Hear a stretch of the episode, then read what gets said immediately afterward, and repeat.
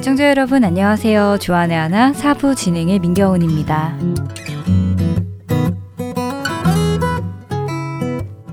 항상 기뻐하라. 쉬지 말고 기도하라. 범사에 감사하라 라는 데살로니가 전서 5장 16절부터 18절 일부의 말씀처럼 늘 기뻐하며 기도하며 감사하며 사는 것이 우리 그리스도인들의 본분입니다. 그래서 저도 그렇게 살기를 늘 소원하는데요. 그 중에서도 기도에 대한 이야기를 여러분과 나누어 보려 합니다. 우리는 하나님을 의지하기 위해서 하나님의 뜻을 알기 위해서 기도를 합니다. 기도는 하나님께 우리 마음의 모든 것을 내어드리는 수단이기도 하며 또 동시에 하나님의 뜻을 구하고 듣는 수단이기도 하지요. 그래서 기도는 하나님과 교제하는 통로가 됩니다. 우리의 필요를 아뢰고 여쭙고 소망과 나의 바람을 말씀드리며 대화하는 것이지요. 이렇게 하나님께 기도를 한 후 그 기도에 대한 응답이 올 때는 정말 무엇에 비교할 수 없을 정도로 큰 기쁨이 넘칩니다. 그럴 때 우리는 하나님을 기뻐 찬양하고 그분께서 하신 일을 자랑하기도 하지요. 그런데요, 반대로 기도가 응답되지 않았을 때, 분명 나의 소망과 바람을 주님께 기도 드렸는데 그대로 되지 않았을 때, 그때는 어떤 느낌이 들까요? 제가 아는 한 친구는 어릴 적에 하나님께 기도를 드렸었는데, 하나님께서 그 기도를 들어주지 않으셔서 하나님께 실망을 했고, 그래서 더 이상 하나님을 믿지 않는다고 하더라고요. 여러분들은 하나님이 나의 기도를 들어주지 않으신다고 느낄 때 어떤 생각이 드시는지요? 먼저 찬양 함께 들으시고 이야기 계속 나누겠습니다.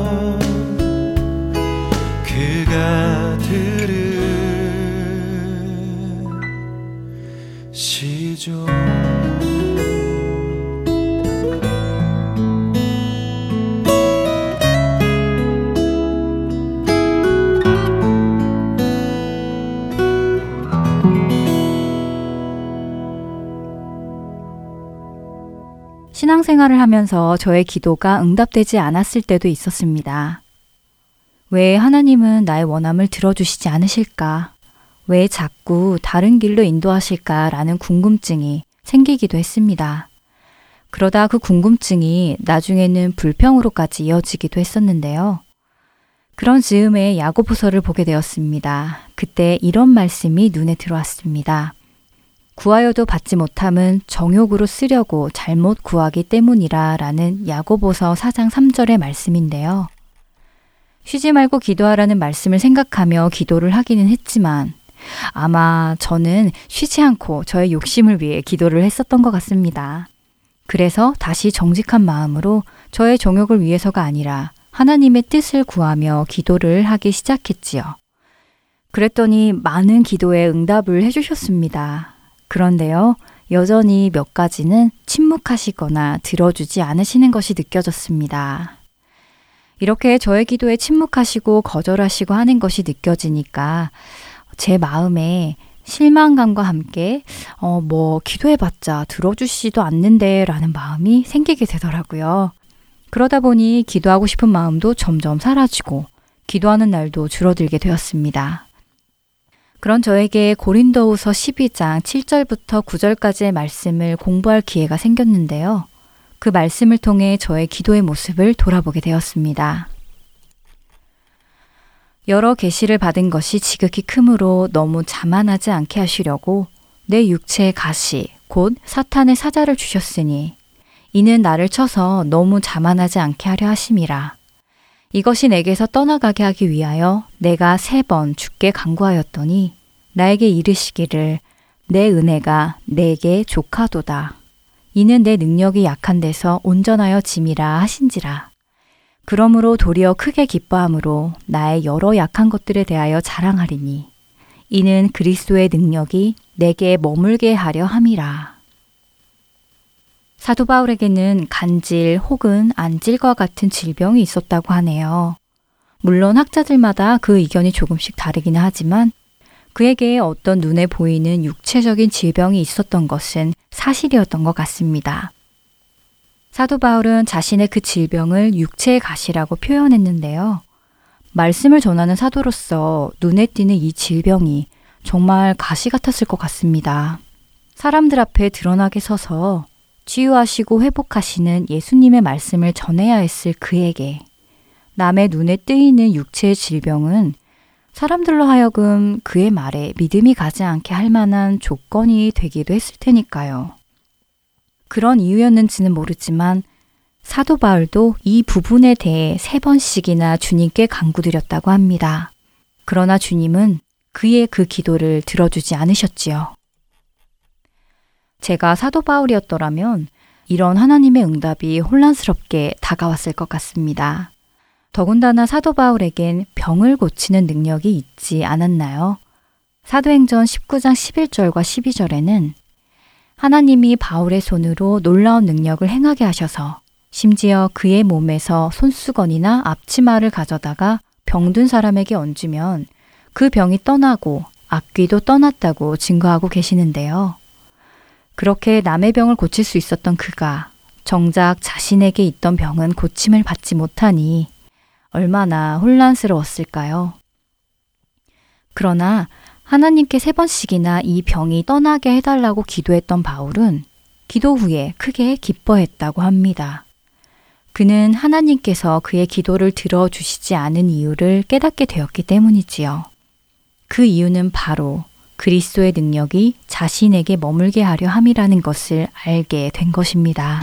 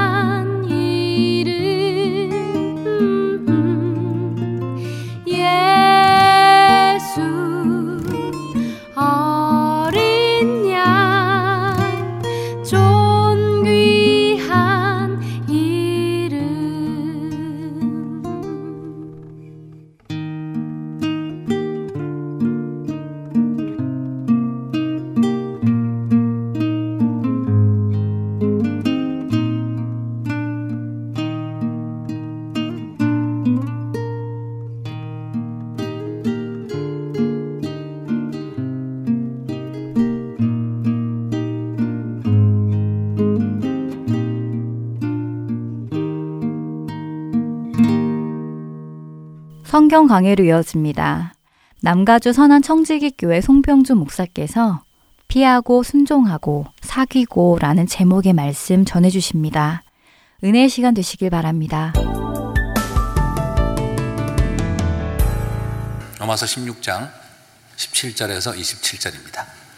한 절씩 교도하겠습니다. 형제들아 내가 너희를 권하노니 너희가 배운 교훈을 거슬러 분쟁을 일으키거나 거치게 하는 자들을 살피고 그들에게서 떠나라. 이같이 많은 자들이 우리 주 그리스도를 섬기지 아니하고 다만 자기들의 배만 섬기나니 교활한 말과 아첨하는 말로 순진한 자들의 마음을 미혹하느니라. 너희의 순종함이 모든 사람에게 들리는지라 그러므로 내가 너희로 말미암아 기뻐하노니 너희가 선한데 지혜롭고 악한데 미련하기를 원하노라. 평강의 하나님께서 속히 사단을 너희 발 아래에서 상하게 하시리라. 우리 주 예수의 은혜가 너희에게 있을지어다. 나의 동역자 디모데와 나의 친척 누기오와 야손과 소시바더가 너희에게 문안하느니라. 이 편지를 기록하는 나 더디오도 주 안에서 너희에게 문안하노라. 나와 온 교회를 돌보아 주는 가이오도 너희에게 문안하고 이 성의 재무관 에라스도와 형제 구아도도 너희에게 문안하느니라. 나의 복음과 예수 그리스도를 전파함은 영세 전부터 감추어졌다가 이제는 나타내신 바 되었으며 영원하신 하나님의 명을 따라 선지자들의 글로 말미암아 모든 민족이 믿어 순종하게 하시려고 알게 하신 바 그 신비의 계시를 따라 된 것이니 이 복음으로 너희를 능히 견고하게 하실 지혜로우신 하나님께 예수 그리스도로 말미암아 영광이 세세 무궁하도록 있을지어다. 아멘. 아멘. 오늘은 이제 로마서 강의 마지막 날입니다. 그래서 16장 오늘로서 종결을 하겠습니다.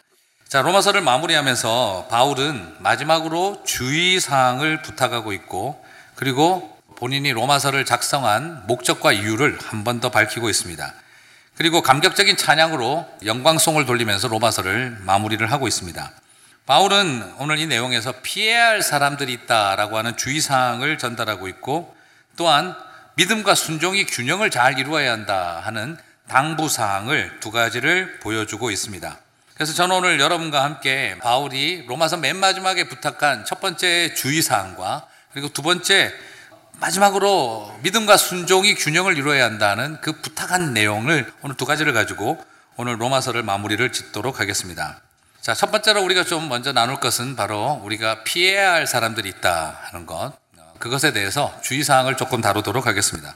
지난주 우리는 바울이 얼마나 복음 안에서 우리가 인종적인 편견과 차별, 그리고 또한 계급적인 차별과 갈등, 그리고 남자와 여자라고 하는 성별의 차이, 그리고 어떤 문화적 신학적인 이질감을 얼마나 복음이 뛰어넘어 통합적인 한 교회를 이루게 할 수 있는지를 지난주에 살펴보았습니다. AD 60년경에는 상상도 하지 못할 일들을 복음 안에서 가능한 것을 보여주었습니다. 유대인이나 로마인이나 자유인이나 종이나 남자나 여자나 모든 것이 차별되는 것이 선이라고 여기고 있던 시대에 복음 안에서 유대인이나 로마인이나 남자나 여자나 그리고 또한 노예나 주인이나 다 하나입니다 하는 그 당시 어떤 철학과 사회학적 사상이 가르쳐 줄 수 없는 이 엄청난 도전을 복음이 했다라는 걸 우리는 지난주에 살펴보았습니다. 그래서 복음 안에서 우리는 어떤 클래시즘, 레이시즘, 뭐 모든 종류의 그런 차별들, 이런 어떤 것들을 우리는 얼마든지 뛰어넘을 수 있다라고 하는 것을 그것이 십자가 복음의 능력이라는 것을 우리는 지난주에 살펴보았습니다. 그래서 복음은 통합이 불가능한 사회적 갈등의 장벽까지도 뛰어넘을 수 있는 능력이라는 것. 그래서 늘 유대인들만 모이던 성전을 이제는 인종과 계층과 성별을 뛰어넘어 모두가 한 교회가 될 수 있다라고 하는 이 엄청난 도전을 바울이 했다는 걸 우리는 지난주에 살펴보았습니다. 자, 그런데 이처럼 하나됨을 구하라고 했던 바울인데 이처럼 하나됨을 추구하라고 했던 바울인데 오늘 바울이 피하고 돌아서라고 한 사람들이 있었다는 거예요. 굉장히 좀 지난주 이야기하고 너무 급반대가 되는 이야기라서 좀 당황이 됩니다. 사회적인 편견과 관습을 깨고 복음 안에서 모두가 다 하나 될 수 있다 하는 걸 보여준 바울이 오늘은 이런 사람들은 피하고 돌아서라 라고 가르치고 있다는 것이죠. 도대체 어떤 사람들이길래 바울이 돌아서라고 했을까요? 자, 오늘 본문의 시작인 17절부터 한번 가보겠습니다. 형제들아, 내가 너희를 권하노니 너희가 배운 교훈을 거슬러 분쟁을 일으키거나 거치게 하는 자들을 살피고 그들에게서 떠나라. 그래서 떠나라는 말은 돌아서라 하는 말이에요. 자, 바로 어떤 사람들입니까? 지금까지 전한 바울이 전한 그 복음 외에 다른 그 교훈을 가지고 와서 분쟁을 일으키거나 그리고 자꾸 거슬리는 자들은 그들로부터 돌아서라라고 이야기를 한 거예요. 여기서 거치게 하는 자들이라는 것은 바로 뭘 말하냐 그러면 이단들을 말하는 것입니다. 완전히 잘못된 복음을 가르치는 사람들을 말하는 것이고요.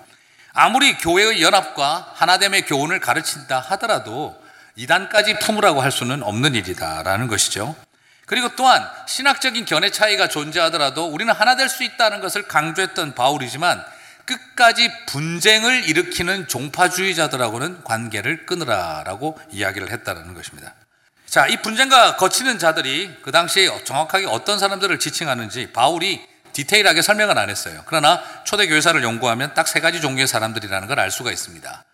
첫 번째는 바로 로마 시대 때 가장 이단적인 가르침인 영지주의자들입니다. 그노시스즘이라고 말하는 이 영지주의자들이에요. 그리고 두 번째, 복음을 믿고 예수를 믿기는 한데 유대교적 전통을 지켜야 하고 율법을 다 지켜야 한다라고 생각하는 복음 안에 있지만 율법을 지켜야 한다는 율법주의자들이었습니다. 그 다음에 세 번째는 복음을 믿고 예수 그리스도 안에서 자유를 맛보았다면 이제 우리는 더 이상 윤리니 도덕이니 이런 거 지킬 거 필요 없다. 그러므로 도덕 폐기론과 그리고 무규범주의를 외치는 기독교인들이 있었습니다. 자, 그러다 보니까 이 세 사람의 다른 생각들이 교회를 계속 갈등을 일으키게 만들었던 것이죠. 두 가지로 정리하면요. 하나는 복음 자체가 틀린 복음을 가르치는 이단이고, 두 번째는 이단은 아닌데, 복음을 극단적으로 가르치는 사람들이라는 것입니다. 자, 이 세 부류를, 근데 바울은 이걸 분류를 안 해줘요. 그리고 뭉뚱거려서 만나지 마십시오. 라고 제껴버리라는 거예요. 아마 이 세 부류 입장에서는 기분이 나쁠 거예요. 아, 왜 우리를 똑같이 취급하느냐. 우리는 전통적인 유대교를 믿었던 사람들로서 율법을 지켜왔던 사람으로 아무리 복음을 알아도 율법을 지켜야 한다 하는 기독교인인데 아니 어떻게 우리를 저런 영지주의자들하고 저런 도덕 폐기론자들하고 같이 보느냐? 또 도덕 폐기론자들은 어떻습니까? 우리는 복음 안에서 자유를 맛본 사람이라서 윤리와 도덕 이런 거 인본주의라고 지키지 말라고 하는데 아니 우리를 어떻게 저런 율법주의자들하고 동일하게 취급을 하느냐? 아마 각 부류들마다 동의하기가 힘들었을 거예요.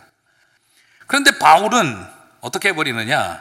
하나됨을 파괴하고 분쟁을 일으키고 거치는 자들이라면 뭘 주장하든 자기들이 얼마나 옳다고 강변을 하든 중요하지 않고 다 똑같이 피해야 할 대상들일 뿐이다. 라고 소위 요즘 말로 퉁 쳐버리고 있는 것입니다. 다 똑같아, 이거예요. 영지주의자들 입장에서는요, 할 말 많아요.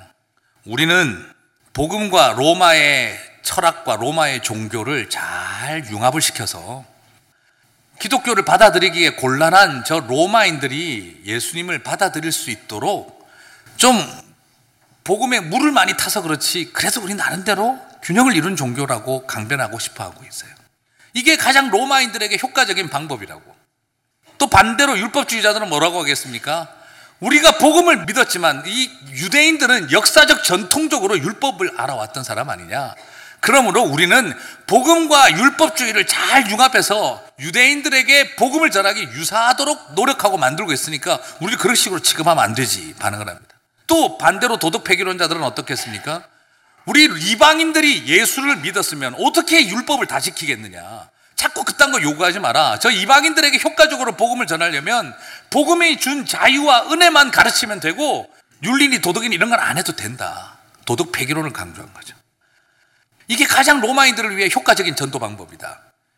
그런데 바울은요, 당신네들이 뭐라고 말을 하고 있든지, 우리만 진짜 복음이라고, 우리가 진짜 효과적이라고 무슨 말을 하든지, 교회의 연합과 일치를 깨뜨리고 있다라고 한다면, 돌아서서 만나지 않을 존재들이다라고 딱 정리를 해버리는 거예요.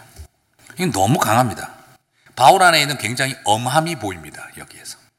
자, 독특하지만 사도 바울의 정리대로 간다면 우리가 피해야 할 사람들은 이렇게 정리가 됩니다. 복음이 아닌 가짜 복음을 전하는 사람들. 또한 자기만 진짜 복음이고 남들은 다 틀렸다라고 하는 사람들. 다 피하라는 것입니다. 어떻게 보면 좀 재미납니다, 이게. 가짜를 전하는 것도 버려라 그러고 가짜는 아닌데 자기만 진짜고 남들은 다 가짜다라고 하는 사람도 돌아서라 하는 거예요.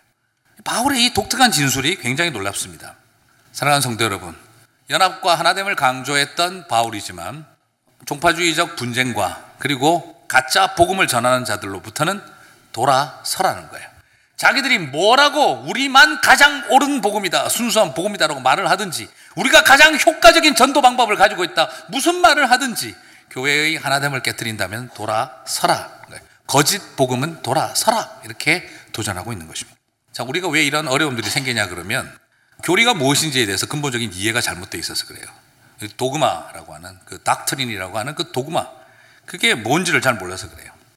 근본적으로 복음과 교리. 여러분 교리를 강조하는 목사 만나면 어떤 느낌 드세요? 아, 일단 머리 아프다. 그다음 두 번째 잘못하면 교회 깨진다. 교리 같은 거 막 따지면은 그다음 어떤 일이 일어나죠? 교파 분열 이게 항상 나오죠. 교단들이 분열할 때마다 뭘 내세우죠? 도구마가 달라서 뭐 이러면서 교파가 분열이 일어나요. 무슨 장로교가 그렇게 교리가 다른지 제가 예전에 한번 말씀드렸죠.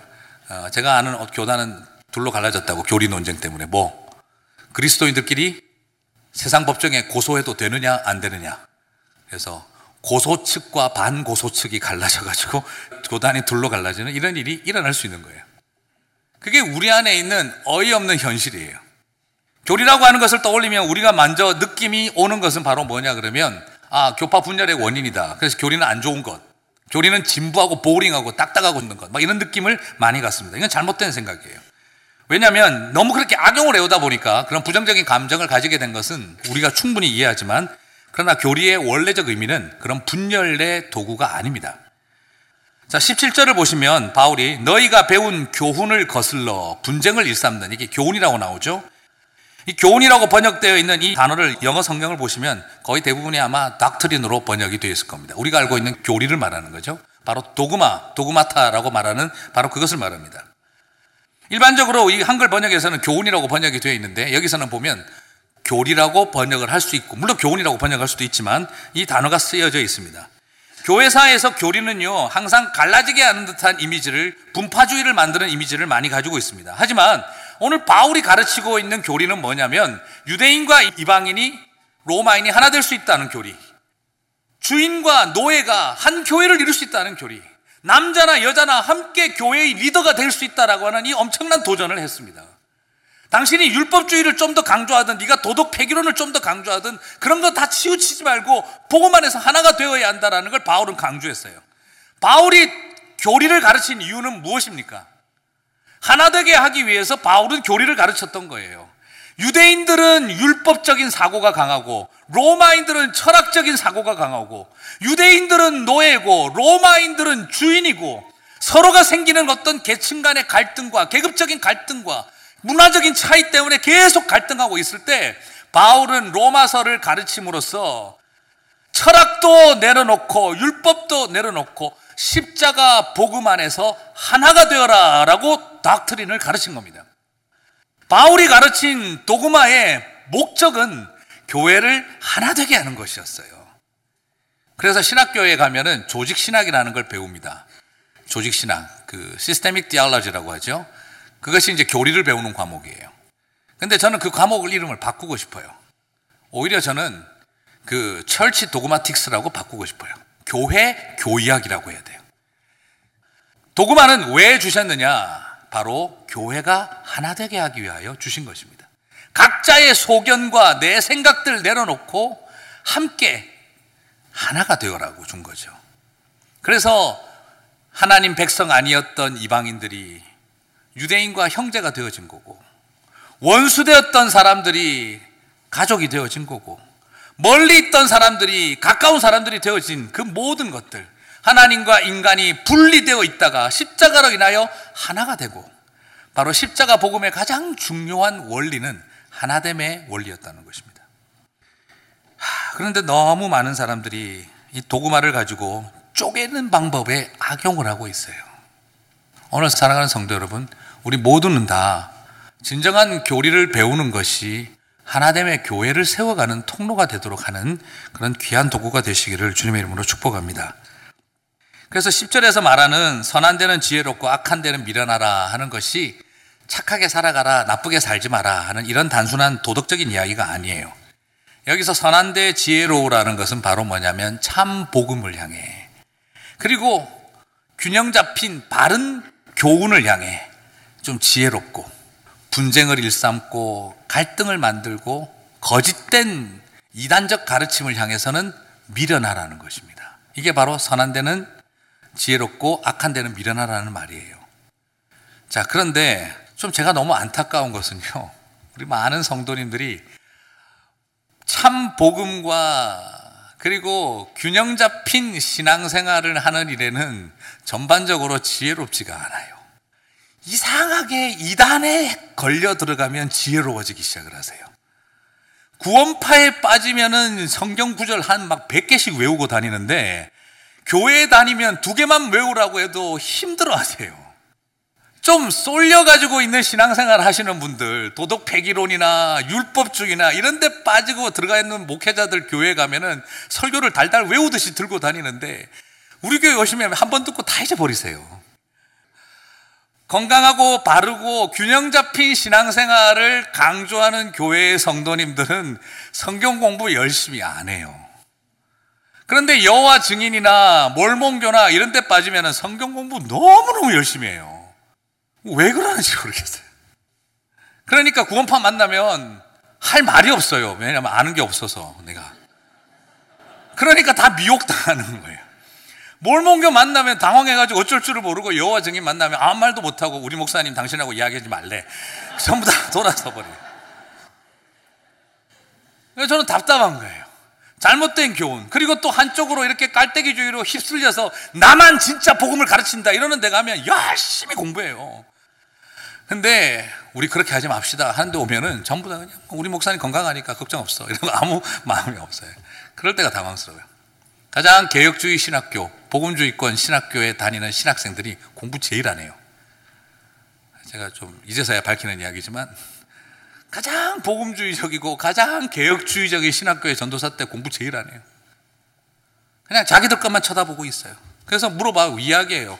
해방신학에 대해서 좀 민중신학에 대해서 알아야 되지 않겠어? 이야기를 하면 그런 거 다 자유주의고 필요 없는 것들이야. 아니 그래도 뭘 알고 이야기를 해. 아이 뭘 알 필요가 있어. 그거 아닌데 보지 마. 그래도 칼바르트는 이게 그것도 자유주의라 그랬어. 에이 누가 칼바르트를 자유주의자라 그래? 어허이 그거 다 신학교 교수님이 자유주의라 그랬어. 로마서 주석 읽어봤니? 아이 그런 딴 걸 왜 읽어봐? 시간 낭비지 안 봐. 그러면 어떻게 비판할 건데 나쁜 거니까 안 보면 돼 그냥. 그런 놀라운 모습들이 우리 안에 있어요. 그래서 참 복음과 밸런스를 추구하자 그러면 성경 안 읽고 책 안 읽어도 된다고 생각해요. 그러니까 너무너무 안타까운 것입니다. 그래서 지난번 통계를 내봤어요. 복음주의권에 있는 교회 교인들 대상으로 한국에서 통계를 냈어요. 1년 동안 기독교 관련 서적을 읽으신 분 78%가 읽은 게 아니라 안 읽어봤다는 거예요. 그리고 기독교인들에게 물어봤어요. 성경을 읽다가 보니까 딴 책을 읽을 시간이 없나? 성경 읽도 가신 분 5% 미만이에요. 오늘 그것이 우리 기독교의 자화상 중에 하나예요. 내가 믿고 있는 바가 뭔지를 몰라요. 내가 믿고 있는 바가 뭔지 그 경을 읽지를 않아요. 그런데 우리는 잘 믿고 있다고 생각하는 거죠. 제가 예전에 말씀드렸죠. 제가 안티 기독교 사이트에 제가 들어가서 안티 기독교 사이트 그 운영자랑 채팅을 두 시간 동안 했어요. 그리고 나서 제가 물어봤어요. 마지막에 기독교인들에게 한마디 하고 싶다면 주저도 하지 않고 바로 댓글이 붙더라고요. 제발 성경 좀 읽으라고 하십시오. 어떻게 자기들이 믿는 게 뭔지도 모르면서 우리를 가르치려고 드는지를 알 수가 없습니다. 아브라함이 먼저인지 노아가 먼저인지도 모르는 사람들과 이렇게 적어 놓은 거예요. 그런 은근한 비난을 던지는 거예요. 당신들이 믿는 게 뭔지 책도 안 읽고 성경도 안 읽어보면서 어떻게 기독교를 믿고 있는지 나는 여러분들의 믿음이 정말 대단하다는 생각밖에 들지 않습니다. 하는 그 조롱을 제가 들으면서 정말 제가 인터넷 앞에서 얼굴이 화끈화끈거렸어요. 아, 이게 어쩌면 우리들의 솔직한 이야기구나. 사랑하는 성도 여러분, 참된 복음을 외치고 참된 밸런스 있고 균형 잡힌 신앙을 추구하자고 할 때마다 제가 제일 답답한 것은 그런 데에는 지혜로워야 되는데 우리가 악한 데는 지혜롭다는 거예요. 12명의 사도들의 이름을 불러봐라면 죽어도 못 외우지만 요즘 나온 걸 그룹은 다 외워요. 거기에 나오는 아이들의 이름과 키까지도 다 알고 색깔 뭐 좋아하는까지 다 알지만 우리는 아는 게 없을 때가 너무 많아요. 예수님에 대해서 제가 한번 코리안 타운에서 저기 앉아서 앞에서 전도하는 걸 들었어요. 교회 나가자. 예수님 정말 예수를 믿어야 돼. 그러니까 갑자기 그분이 예수님이 어떤 분인데 갑자기 말을 못 하는 거예요. 가만히 있더니 음 좋은 분이야. 아니 그래 좋은 분인 거 아는데 어떻게 좋은 분인데 그러니까 정말 좋은 분이야. 그렇게 이야기하더라고요. 제가 예수님 누구지 모르는구나. 결론이 그렇게 나는 거죠. 우리 안에 있는 연약함이 바로 그런 점입니다. 오늘 우리 안에 회복되어야 할 것이 바로 무엇입니까?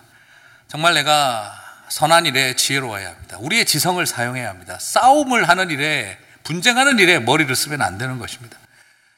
예전에 한국에 있던 교회에서도 어떤 집사님 맨날 뭐 물어보면 난 잘 몰라요. 나한테 물어보지 마세요. 늘 그러던 분이었는데 교회 분쟁이 생기니까 말을 제일 많이 하시더라고요. 그때 제가 알았어요. 악한 데는 사람들이 지혜로워지는구나. 근데 정말 선한 일에 우리가 지혜로워져야 돼요. 바울은 오늘 우리들에게 그걸 도전하고 있습니다. 사랑하는 성도 여러분, 바른 교훈을 알아가는 일에 힘을 다하십시오. 그렇지 않을 때에 더 열심히 하는 일은 그것은 우리 안에 있는 그냥 잘못된 심리의 현상에 불과한 것입니다. 이제 피하고 주의해야 할 것을 알려준 바울은 우리에게 또 다른 당부를 하고 있습니다. 19절에서 너희의 순종함이 모든 사람에게 들리는지라 그러므로 내가 너희로 말미암아 기뻐하노니 바울은 로마 교회 성도들을 기뻐하고 자랑하고 칭찬하고 있습니다. 왜요? 순종함 때문이라고 했어요. 자, 여기서 순종함이라는 것이 좀 독특합니다. 일반적으로 생각할 때 로마서는 믿음을 많이 강조하는 책이잖아요. 그죠? 그렇다고 한다면 맨 끝에 가서 무슨 말이 나오는 게 맞습니까? 나는 너희들의 여러분의 믿음의 소식을 들어서 기쁘다라고 말하는 게 당연히 맞을 것입니다. 그런데 바울은 여기에서 로마 성도들의 믿음을 칭찬하고 기뻐하는 게 아니라 오히려 뭘 칭찬하고 있습니까? 순종했던 삶을 기뻐하고 칭찬하고 있습니다. 결국 이게 뭘 말하느냐면 바울은 믿음을 강조하는 것으로 끝난 게 아니라 믿음과 순종이 짝이라는 것을 절대 로마서에서 내려놓은 적이 없다라는 것입니다. 우리의 믿음과 우리의 순종에 대한 균형을 바울은 끊임없이 로마서에서 어, 요구하고 있었다라는 것이에요. 그래서 순종이 있어야 믿음이 완성된다라고 하는 개념을 바울은 잊지 않고 있었다는 겁니다. 모든 책은 서론과 결론에 저자의 의도가 있습니다. 그죠? 서론에도 의도가 담겨 있고 결론에는 한 번 더 확정을 합니다. 로마서도 마찬가지입니다. 로마서 1장 5절과 로마서 오늘 끝장인 16장 26절에 서론과 결론에 바울의 의도가 드러납니다. 한번 제가 읽어 드리겠습니다. 1장 5절은 그로 말미암아 우리가 은혜와 사도의 직분을 받아 그의 이름을 위하여 모든 인방인 중에서 믿어 순종하게 하나니 하나님이 나 바울을 부르신 이유가 뭐라는 거죠? 저 이방인들을 믿어 순종하게 하는 것이다.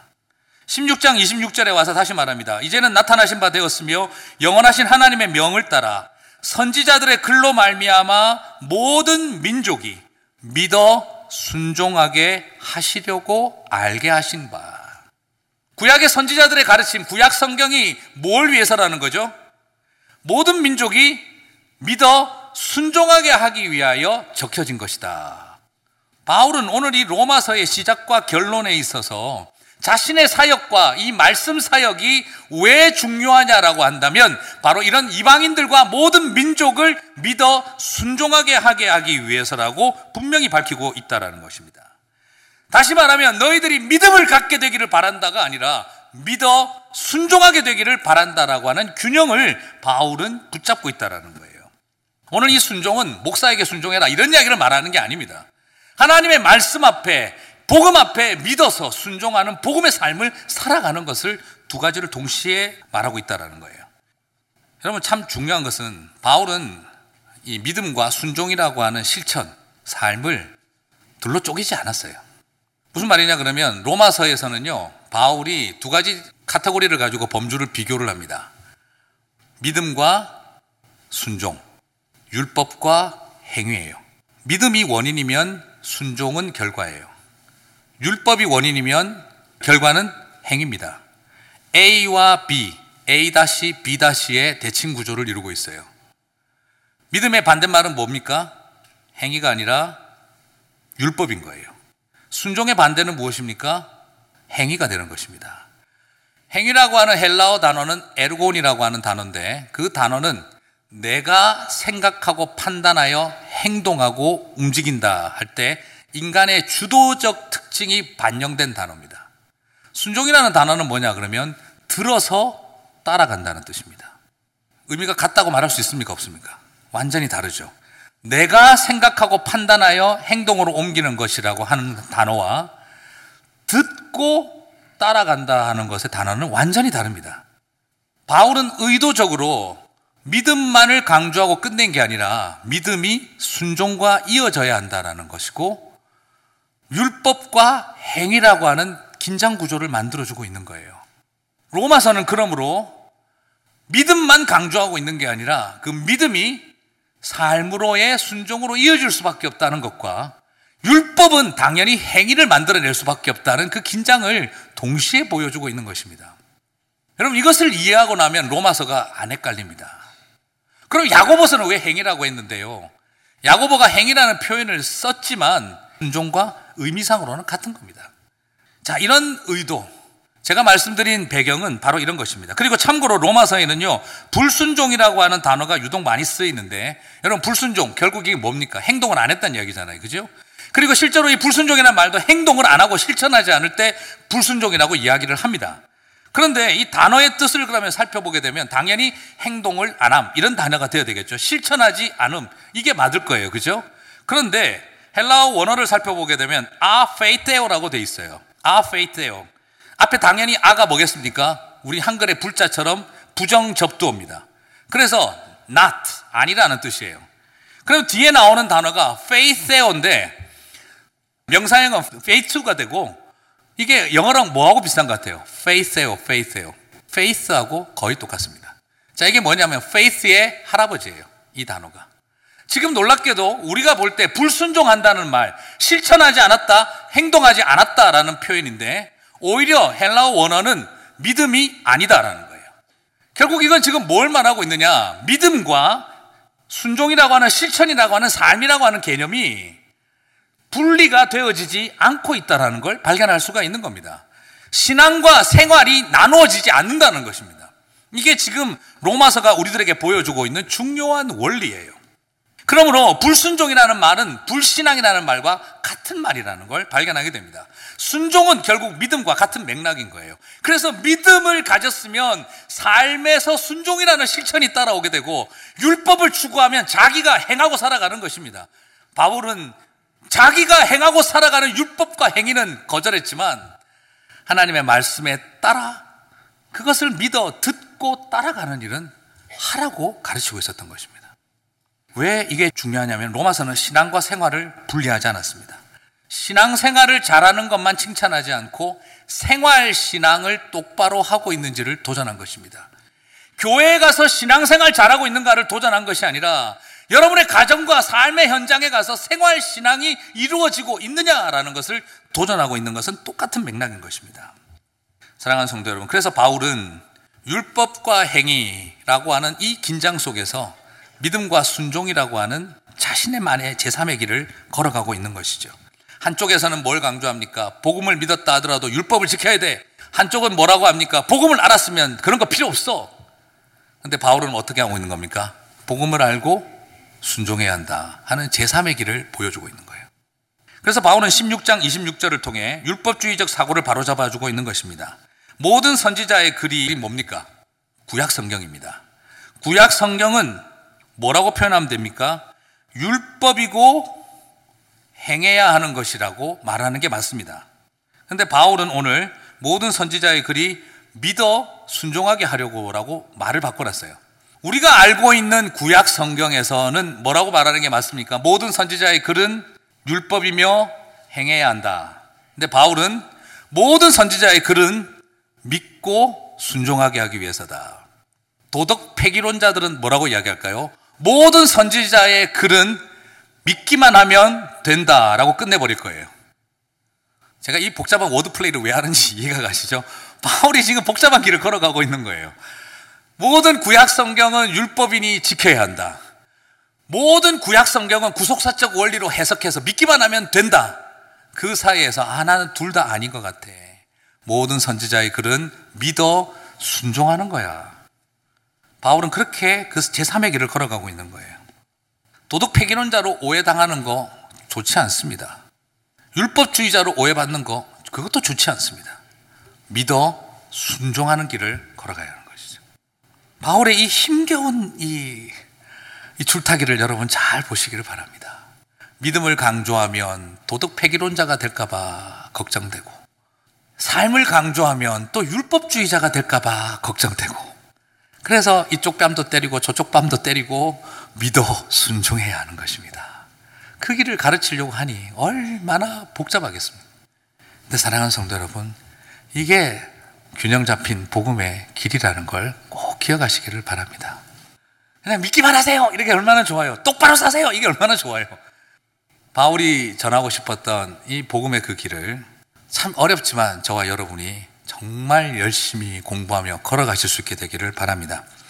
마지막 주의사항과 당부사항을 두 가지 들었습니다. 우리의 신앙생활이 생활신앙으로 더욱 승화되어졌으면 좋겠습니다.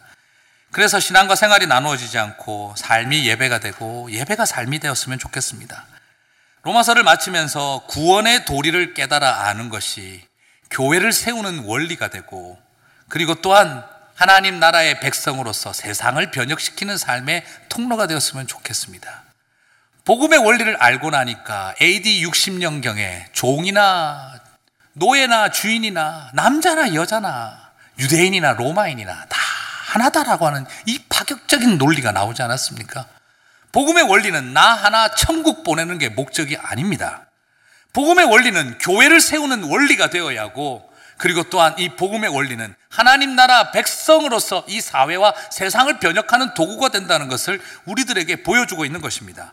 너무 많은 사람들이 교회 없는 복음을 붙들고 살 거고 하나님 나라 백성의 삶이 없는 복음을 붙들고 살아가는 경우를 보게 됩니다. 그렇게 개인주의적으로 나 하나 천국 가기 위한 복음으로 주님께서 오신 것이 아닙니다.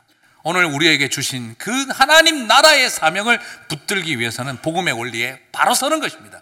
복음의 원리가 복음에 대한 교리를 깨달음이 교회를 세우는 원리가 되고 그것이 이 세상 속에서 하나님 나라의 백성으로서의 삶을 이루어나는 원리가 되어질 때 복음이 능력인 줄 믿습니다.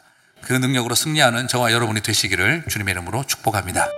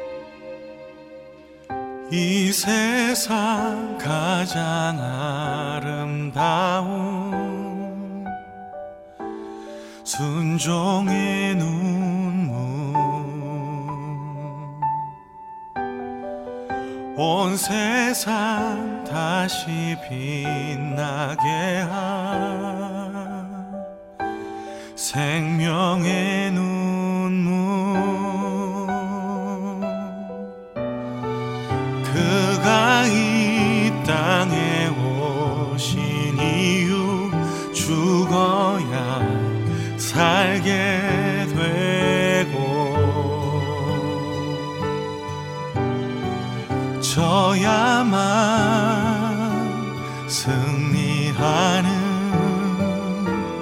놀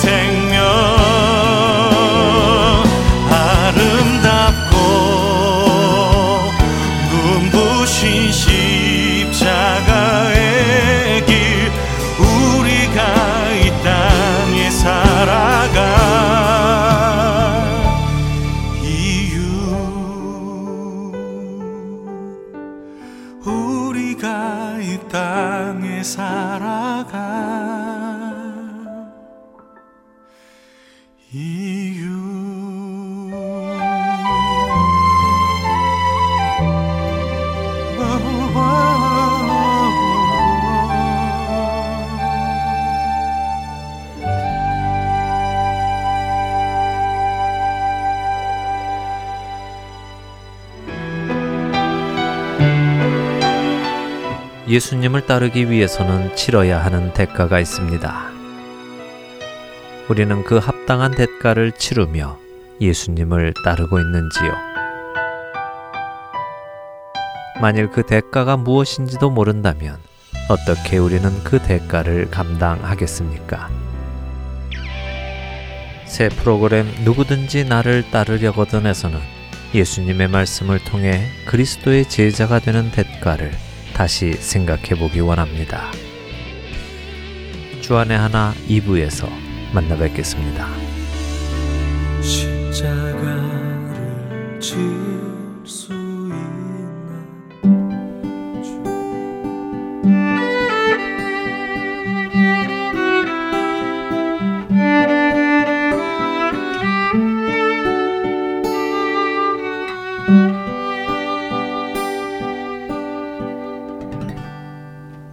계속해서 선지자 이야기 함께 하시겠습니다.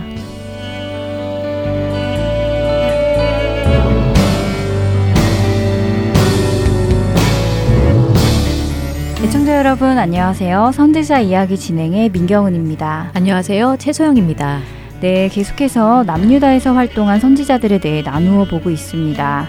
지난 시간에는 이사야 선지자와 이사야서에 대해서 살펴보았었는데요. 오늘은 이사야 선지자와 같은 시대에 활동했던 미가 선지자에 대해 나누어 보기로 했지요. 네, 미가 선지자는 이사야 선지자와 같은 시대의 선지자로 남유다의 요담, 아하스 그리고 히스기야 시대에 활동하였습니다.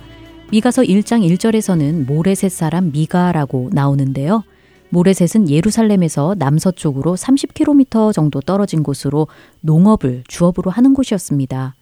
이사야 선지자가 주로 왕실을 드나들며 활동을 했다면 미가 선지자는 농촌 지역 출신으로 가난하고 소외된 자들과 함께 활동했던 것이지요. 그렇군요. 하나님께서는 참 다양한 사람들을 들어 쓰신다는 생각이 듭니다.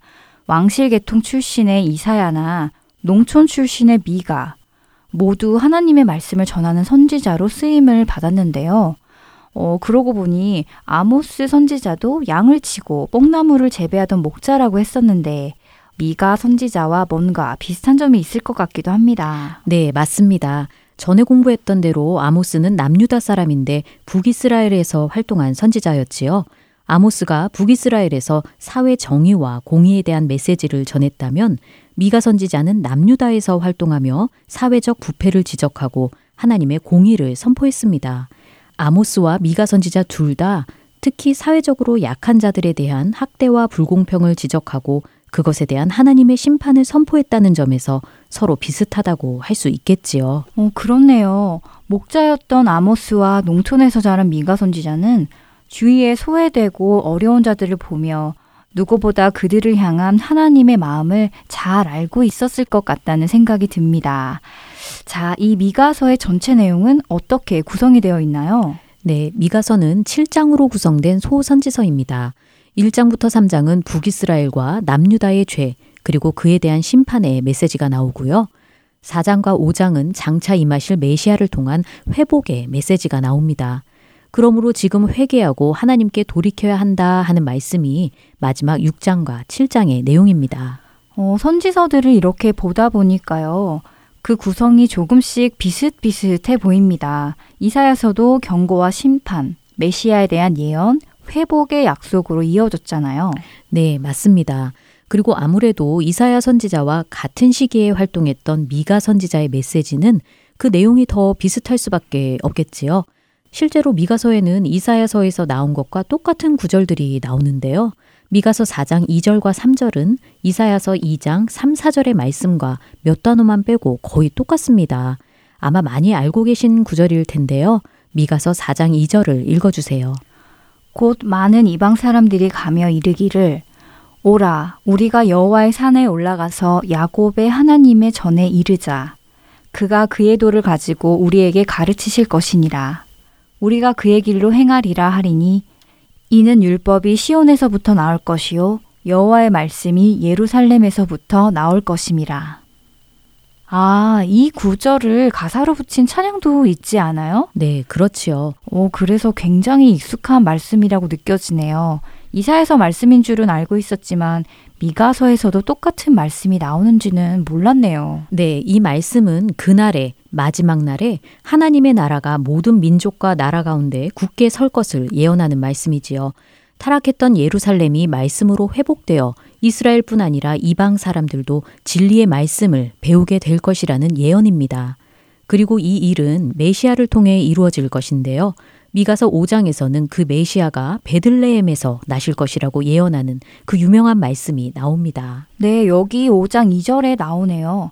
베들레헴 에브라다야. 너는 유다 족속 중에 작을지라도 이스라엘을 다스릴 자가 내게서 내게로 나올 것이라. 그의 근본은 상고에 영원에 있느니라. 음, 이스라엘을 다스릴 자, 그러니까 메시아께서 베들레헴에서 나실 것을 예언해 주며 그 메시아는 인간의 몸으로 오시지만 그의 근본은 영원에 있다. 즉, 하나님이시다라고 말씀해 주시는군요. 네, 그렇지요. 후에 마태복음에서 지금 읽어 주신 미가서 5장 2절을 인용한 말씀이 나오는데요. 아기 예수님을 경배하기 위해 그 나신 곳이 어디인가 하고 묻는 동방 박사들로 인해 헤롯 왕과 온 예루살렘이 들썩이게 됩니다. 아마 에돔 사람으로서 이스라엘을 다스리던 헤롯은 이 소식에 굉장히 불안했을 것입니다. 동방 박사들이 유대인의 왕으로 나신 이가 어디 계시냐 하고 물었기 때문이지요. 자신이 유대 땅의 왕인데 유대인의 왕이 나셨다고 하고 있으니까요. 그는 모든 대제사장과 서기관들을 모아 그리스도가 어디서 나겠느냐고 묻습니다. 그러자 그들은 유대 베들레헴이라고 대답하는데요. 바로 미가 선지자를 통해 메시아가 베들레헴에서 나실 것이라는 이 예언의 말씀을 알고 있었기에 그렇게 대답했던 것이지요. 아, 그렇군요. 지난 시간에 말씀드린 대로 이사야는 임마누엘 동정녀 탄생에 대한 예언을 했잖아요. 그럼 같은 시대에 활동했던 이사야와 미가 선지자를 통해 예수님의 동정녀 탄생과 예수님이 베들레헴에서 나실 것을 미리 말씀해 주신 것이네요. 그리고 신약에 와서 이 예언들이 그대로 이루어진 시점에 마태복음에서 그 저자 마태는 이사야서와 미가서의 이 구절들을 각각 인용을 한 것이고요. 네, 그렇습니다. 그리고 미가 선지자는 남유다뿐 아니라 북이스라엘의 죄와 심판에 대하여 하나님의 말씀을 전했는데요. 그는 북이스라엘이 멸망으로 치닫던 시기부터 활동하면서 결국 북이스라엘의 멸망을 목격하였습니다. 이렇게 북이스라엘의 멸망을 예언하고 또 결국 그 멸망을 보게 된 미가 선지자가 이제 남유다를 바라볼 때 어떤 마음이 들었을 것 같으세요? 음, 많이 안타까웠을 것 같아요. 모르고 오는 멸망도 아니고 미가 선지자는 이미 멸망이 오는 것을 알고 있었잖아요. 그리고 그 멸망의 이유가 분명하기에 어, 그렇게 망해버린 북이스라엘을 보았던 미가 선지자가 또 같은 멸망의 길을 걸어가는 남유다를 바라보며 너무 안타까워하고 답답했을 것 같습니다. 남유다도 죄에서 돌이키지 않으면 결국 북이스라엘처럼 망하게 될 테니까요. 네, 정말 잘 말씀해 주셨어요. 말씀하신 대로 미가 선지자는 타락한 예루살렘을 보며 돌이키지 않으면 반드시 임할 하나님의 심판을 예언하였는데요. 하나님께서 보여주신 심판의 내용을 전하며 미가 선지자는 이로 인해 자신이 애통하고 애곡하며 벌거벗은 몸으로 행할 것이라고 말합니다. 애통하고 애곡하고 벌거벗은 몸으로 다닌다고요? 와, 정말 미가 선지자의 그 부르짖는 심정이 많이 느껴지는 말씀입니다. 하나님의 심판을 예언하며 돌이키지 않는 남유다를 향해 울며 애통하는 선지자의 마음이 전해집니다. 네, 미가 선지자는 하나님의 징계를 예언하며 그 징계의 원인이 되는 남유다의 죄를 지적합니다. 2장과 3장에 그 내용이 나오는데요. 주로 부자들, 지도자와 권력자들의 탐욕과 불의에 대한 말씀입니다. 아모스 선지자와 일맥상통하는 메시지이지요. 그들은 침상에서 죄를 꾀하며 악을 꾸미고 다음 날 아침에 그것을 행한다고 하십니다. 하루를 정리하고 기도하는 침상이 악을 꾸미는 장소로 바뀌었을 뿐 아니라 그것을 바로 그 다음 날 아침에 실행할 정도로 빠르다는 것이지요. 또한 밭을 탐하고 빼앗고 집들을 탐하여 남의 집과 사람과 그 산업까지 강탈하는 죄를 지적합니다. 또한 그들은 선지자가 전하는 하나님의 말씀을 듣고 회개하기는커녕 선지자에게 예언하지 말라, 욕하는 말을 하지 말라 하고 화를 냈습니다. 하나님의 말씀을 욕하는 말로 전락시킨 것이지요. 아, 정말 듣기만 하여도 그 당시 남유다의 죄악이 어떠했는지 상상이 됩니다. 네, 그뿐 아니라 정의를 아는 것이 그 본분이어야 하는 통치자들이 오히려 선을 미워하고 악을 기뻐하여 백성을 착취하고 괴롭게 한다고 말씀하십니다. 또한 백성을 유혹하는 거짓 선지자들은 무언가 먹을 것을 받으면 축복을 예언하고 먹을 것을 주지 않는 자들에게는 저주를 퍼부었다고 기록하고 있지요. 재판하는 자들은 뇌물을 받고 재판했으며 제사장들은 삭슬 위하여 교훈하고 거짓 선지자들은 돈을 위하여 점을 쳤습니다. 그러면서도 그들은 여호와께서 우리 중에 계시니까 재앙이 우리에게 임하지 않을 것이라고 헛된 평안을 선포했습니다. 온갖 악행을 저지르면서도 하나님이 우리 중에 계시니까 재앙이 임하지 않을 것이라고 하는 그들의 모습이 어, 정말 뻔뻔하게까지 보입니다. 계속해서 죄 가운데 행하여 마음이 굳어진 것일까요? 아휴, 참 안타깝고 답답하네요. 그렇죠.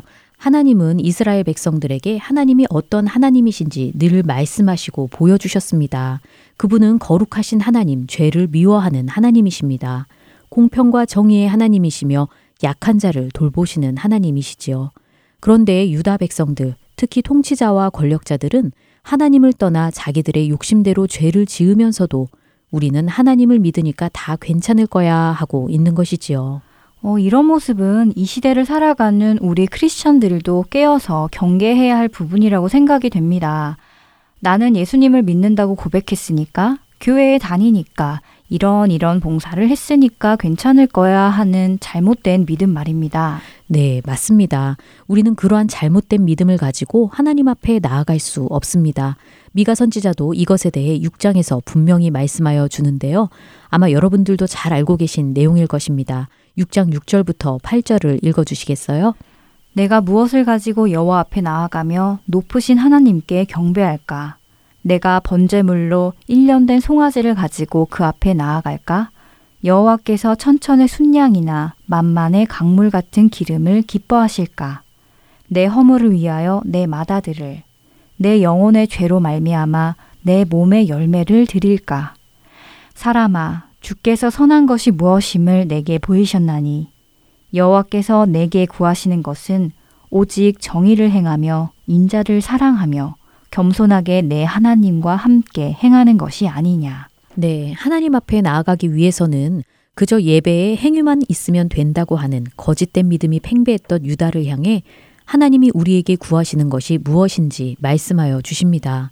정의를 행하며 인자를 사랑하며 겸손하게 하나님과 동행하는 것이라고 말씀하십니다. 네, 왠지 이 시대의 우리 그리스도인들을 향한 미가의 외침 같기도 합니다.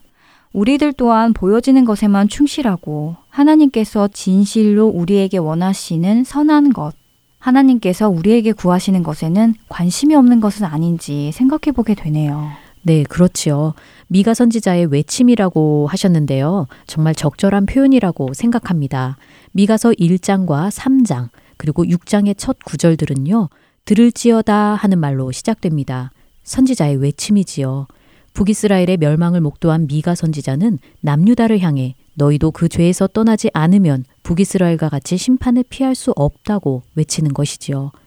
그러므로 하나님께로 돌이키라고 외칩니다. 이와 함께 소망은 오직 하나님께만 있음을 그는 고백합니다. 7장 7절에서 오직 나는 여호와를 우러러보며 나를 구원하시는 하나님을 바라보나니 나의 하나님이 나에게 귀를 기울이시리로다 하고 고백하지요. 미가서의 마지막 부분은 미가 선지자의 기도와 찬양으로 끝이 나는데요. 그는 하나님을 찬양하며 주와 같은 신이 어디 있으리까 하고 고백합니다. 재미있는 것은 미가 선지자 이름이 하나님 같은 이가 누구인가 라는 뜻이라는 것이지요. 그의 이름이 담은 뜻대로 미가 선지자는 하나님과 같은 신이 어디 있는가 하고 하나님을 찬양하며 하나님께만 소망이 있음을 고백합니다. 아, 네, 그런 뜻이 있었군요. 유다의 죄를 지적하며 심판을 예언했던 선지자 미가는 이 땅에 소망이 없음을 알고 구원하시는 하나님께만 그 소망을 두었던 것이네요. 미가서의 메시지는 지금 이 시대에 우리도 들어야 할 하나님의 말씀이라는 생각이 듭니다. 이제 맞춰야 할 시간이 되었는데요. 함께 미가서를 공부하다 보니 다시 한번 미가서를 읽어보아야겠다는 마음이 듭니다. 여러분들도 그렇지 않으실까 싶은데요. 한 주간 미가서를 읽어보시는 것은 어떨런지요? 저희는 다음 시간에 뵙겠습니다. 안녕히 계세요. 네, 미가서를 통해 주님의 마음을 읽어내시기를 소원합니다. 안녕히 계세요.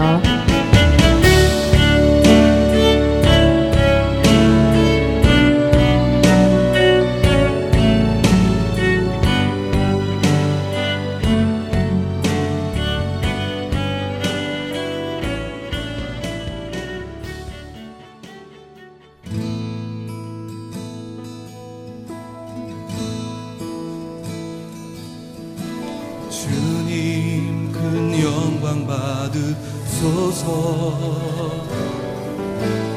홀로 찬양 받으소서.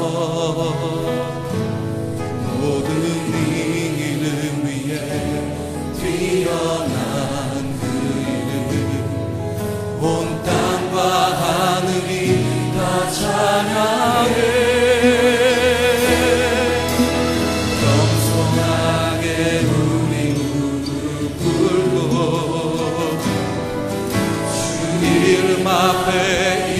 영광 돌리세.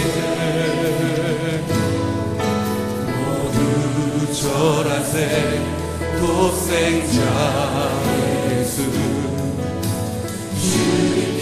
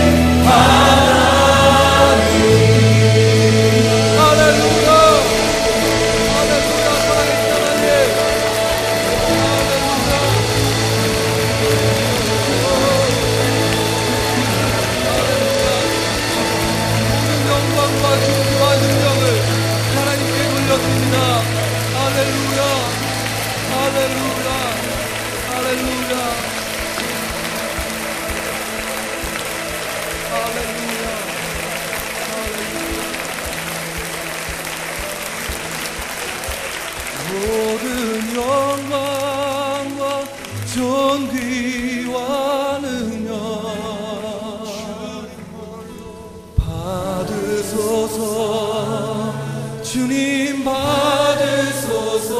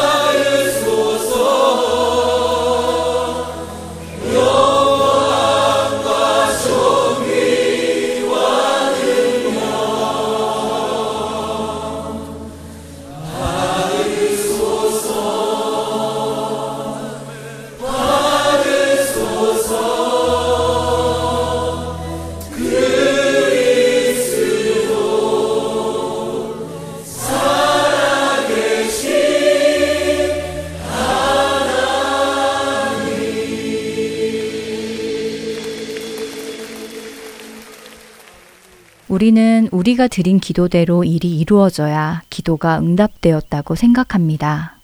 그러나 하나님의 입장에서 기도의 응답은 우리의 기도대로 일이 이루어지는 것이 아니라 그분의 선하신 계획대로 일이 이루어지는 것입니다. 기도의 주권자는 우리가 아니라 하나님이십니다. 하나님께서 우리의 기도에 응답하지 않으신 데에는 선하신 이유가 있습니다. 우리에게 필요하지 않기에 그 기도를 응답하지 않으신 것이며 그것보다 더 좋은 것을 주시기 위해서 응답하시지 않으신 것입니다. 사도 바울의 기도에 하나님은 병을 고쳐주는 것으로 끝내시는 것이 아니라 오히려 약할 때 강함 되시는 예수 그리스도의 능력을 주심으로 더 좋은 것으로 응답하셨습니다. 여러분과 저 역시 이 믿음을 가지고 기도를 해야 할 것입니다. 그분은 항상 최선의 것으로 우리에게 주기를 원하시는 분이시니까요. 아무것도 염려하지 말고 다만 모든 일에 기도와 간구로 너희 구할 것을 감사함으로 하나님께 아뢰라. 그리하면 모든 지각에 뛰어난 하나님의 평강이 그리스도 예수 안에서 너희 마음과 생각을 지키시리라. 빌립보서 4장 6절과 7절의 말씀입니다. 다음 한 주간도 기도의 주권자는 우리가 아니라 하나님이신 것을 기억하며 항상 기뻐하며 쉬지 말고 기도하는 우리 모두가 되기를 소망합니다. 지금까지 주안의 하나 사부 함께 해주셔서 감사드립니다. 원고와 진행의 민경훈이었습니다. 다음 시간에 뵙겠습니다. 안녕히 계세요.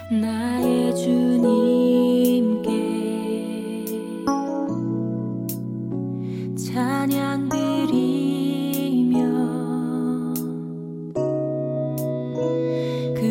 그 크신 사랑